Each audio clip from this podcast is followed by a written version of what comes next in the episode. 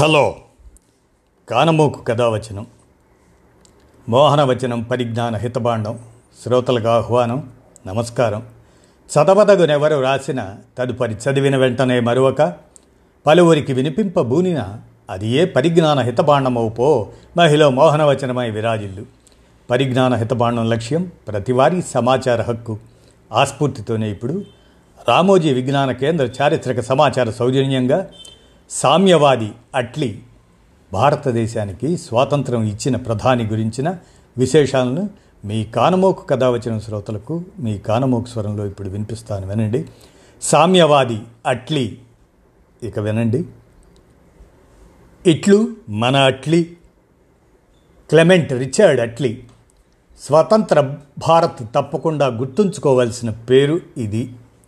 భారత్లో తమ రెండు వందలేళ్ళ పాలనకు స్వస్తి పలకాలనే అనూహ్య నిర్ణయం తీసుకున్న బ్రిటన్ ప్రధాని ఈయనే. చర్చిల్ లాంటి గుంటనక్కల అడ్డుపుల్లలను తొలగించుకుంటూ భారత్లో ఆంగ్లేయ వలస పాలనకు చరమగీతం పాడారు అట్లీ. మధ్యతరగతి కుటుంబంలో పుట్టి ఆక్స్ఫర్డ్లో చదివి తండ్రి కోసం న్యాయశాస్త్రంలో పట్టా పొందిన అట్లీ పద్దెనిమిది వందల ఎనభై మూడు పంతొమ్మిది వందల అరవై ఏడు ఆయన జీవితకాలం. లాయర్ వృత్తి తనకు పొసగదని గుర్తించి పంతొమ్మిది వందల పద్నాలుగులో ఇంగ్లండ్లో సైన్యంలో చేరాడు. మొదటి ప్రపంచ యుద్ధంలో పాల్గొన్నాడు. అదే సమయంలో సైనికుడిగా బొంబాయికి వచ్చాడు. భారత్లో అదే ఆయన తొలి పర్యటన.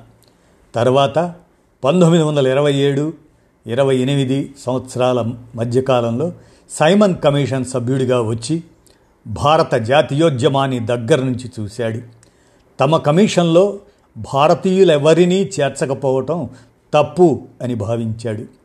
లండన్లో తన చుట్టుపక్కల పేదరికాన్ని చూసి సామ్యవాద భావాలతో అక్కడి లేబర్ పార్టీలో చేరాడు.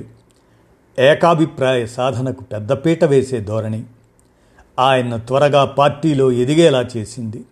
ఫలితంగా రెండో ప్రపంచ యుద్ధ సమయంలో బ్రిటన్ జాతీయ ప్రభుత్వంలో చర్చిల్ వద్ద ఉప ప్రధాని అయ్యారు అట్లీ. యుద్ధానంతరం ఎన్నికల్లో లేబర్ పార్టీ నెగ్గటంతో ప్రధాని పదవి అట్లీని వరించింది. క్రికెట్ ప్రేమికుడైన అట్లీ క్రికెట్ జట్టులాగే తన క్యాబినెట్ను కూడా ఆల్రౌండర్స్ సమర్థ బౌలర్లు బ్యాట్స్మెన్తో కూర్చుకున్నారు. ఎర్నెస్ట్ బెవాన్కు విదేశాంగ శాఖ ఇచ్చారు. భారత్ వ్యవహారాలను మాత్రం మినహాయించారు. యుద్ధానంతరం ఇంగ్లండ్ పునర్నిర్మాణం అట్లీ ముందున్న ప్రధాన కర్తవ్యం. ఇందుకు అడ్డు వచ్చే అంశాలపై దృష్టి సారించి వాటిని పరిష్కరించే పనిలో పడ్డారు అట్లీ. రాజకీయ కారణాలతో అణు సాంకేతికతను పంచుకోవడానికి అమెరికా నిరాకరించింది. దీంతో బ్రిటన్ సొంతంగా అణుబాంబు తయారు చేయాలని అట్లీ ఆనాడే నిర్ణయించారు. మధ్యప్రాచ్యంలో కూడా ఇజ్రాయెల్ను కట్టడి చేస్తూ ఆరబ్ దేశాలకు మద్దతు ఇచ్చారు అట్లీ. అదే క్రమంలో భారత్ విషయం కూడా తేల్చేయడానికే సిద్ధమయ్యారు. అప్పటికే తనకు కొంతమేర భారత్పై సానుభూతి ఉండటంతో పాటు ఈ సమస్యను నాంచితే తన పనికి కూడా అడ్డు తగులుతుందని భావించారు. ఫలితమే భారత్కు స్వాతంత్ర ప్రక్రియ.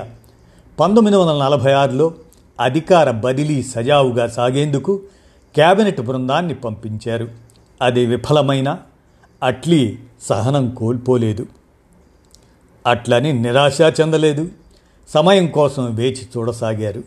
మొదటి ప్రపంచ యుద్ధం తర్వాతే స్వయం ప్రతిపత్తి ఇస్తామని చెప్పి ఇవ్వకుండా తప్పించుకుంది ఇంగ్లాండ్. ఇప్పుడు రెండో ప్రపంచ యుద్ధంలోనూ భారత సైనికులను వాడుకొని మొండిచేయి చూపిస్తే ఉద్యమం తీవ్రమవుతుంది. పైగా సుభాష్ చంద్రబోస్ స్థాపించిన ఆజాద్ హింద్ ఫౌజ్ ప్రభావం పంతొమ్మిది వందల నలభై ఆరులో భారత నౌకాదళంలో తలెత్తిన తిరుగుబాటుతో సైన్యం మునుపటిలా లేదు. ఇవన్నీ అట్లీ ప్రభుత్వాన్ని పునరాలోచనలో పడేశాయి. అప్పటి వైస్రాయ్ వేవెల్ను లండన్కు పిలిపించి మాట్లాడారు. అట్లీ ప్రతిపాదన ఇష్టం లేని వేవెల్ ఆ వేవెల్ చర్చిల్ మనిషి అనమాట చర్చిల్ మనిషి అతను. ఆ పని చేస్తే భారత్లో అంతర్యుద్ధం వస్తుందని దాన్ని తట్టుకోవటం బ్రిటన్ వల్ల కాదని భయపెట్టారు వేవెల్ వెంటనే వేవెల్ను తప్పించి లార్డ్ మౌంట్ బాటన్ను భారత్కు వైస్రాయిగా పంపించారు అట్లీ. అంతేకాకుండా పంతొమ్మిది వందల నలభై ఎనిమిది జూన్ ముప్పై నాటికి భారత్ నుంచి వైదొలుగుతాము అంటూ అట్లీ స్వయంగా స్వయంగా బ్రిటన్ పార్లమెంట్లో ప్రకటించారు. భారత్ను విభజించాలా? ఐక్యంగా ఉంచాలా? ఎవరికి అధికారాన్ని బదిలీ చేయాలి అనేవి తేలకుండానే అట్లీ ప్రకటన చేయటం విశేషం. అప్పటిదాకా భారత్లో మరే వైస్రాయికి ఇవ్వని అధికారాలను ఇచ్చి మౌంట్ బాటన్ను పంపించిన అట్లీ ఆయనకు సూటిగా సుత్తి లేకుండా స్పష్టమైన ఆదేశాలు ఇచ్చారు వీలైతే భారత్ను ఐక్యంగా ఉంచు. లేదంటే శిథిలాల నుంచి ఏమైనా మిగుల్చు. ఏది ఏమైనా బ్రిటన్ను మాత్రం అక్కడి నుంచి బయటపడేయి. ఇదే మౌంట్ బాటన్కు అట్లీ చేసిన సూచన. పంతొమ్మిది వందల నలభై ఏడు మార్చి ఇరవై రెండున భారత్లో దిగిన మౌంట్ బాటన్ తమ ప్రధాని కంటే వేగంగా కదిలారు. ముస్లిం లీగ్ను వారడిగిన దానికంటే తక్కువకు ఒప్పిస్తూ కాంగ్రెస్ను విభజనకు అంగీకరింపజేశారు. అంతేకాకుండా అట్లీ పెట్టిన ముహూర్తాన్ని కూడా ముందుకు జరిపారు. ఇక వెళ్ళాలనే నిర్ణయించాక ఆలస్యం ఎందుకు అంటూ తమ ప్రధాని చెప్పిన దానికంటే పదకొండు నెలల ముందే భారత్కు స్వాతంత్రం ప్రకటించారు. దేశాన్ని విభజించినందుకు అట్లీని విలన్ అనాలా? రెండు వందలేళ్ళ వలస పాలన నుంచి విముక్తి కల్పించినందుకు హీరో అనాలా? మనమే తేల్చుకోవాలి. ఇదండి. ఏది ఏమైనా సామ్యవాది అట్లీ భారతదేశానికి స్వాతంత్రం ఇచ్చిన ప్రధానిగా చరిత్రలో నిలిచిపోయినటువంటి వ్యక్తిని గురించిన విశేషాలను మీ కానమోకు కథ వచ్చిన శ్రోతలకు మీ కానమోకు స్వరంలో రామోజీ విజ్ఞాన కేంద్ర చారిత్రక సమాచార సౌజన్యంగా వినిపించాను. విన్నారుగా? ధన్యవాదాలు.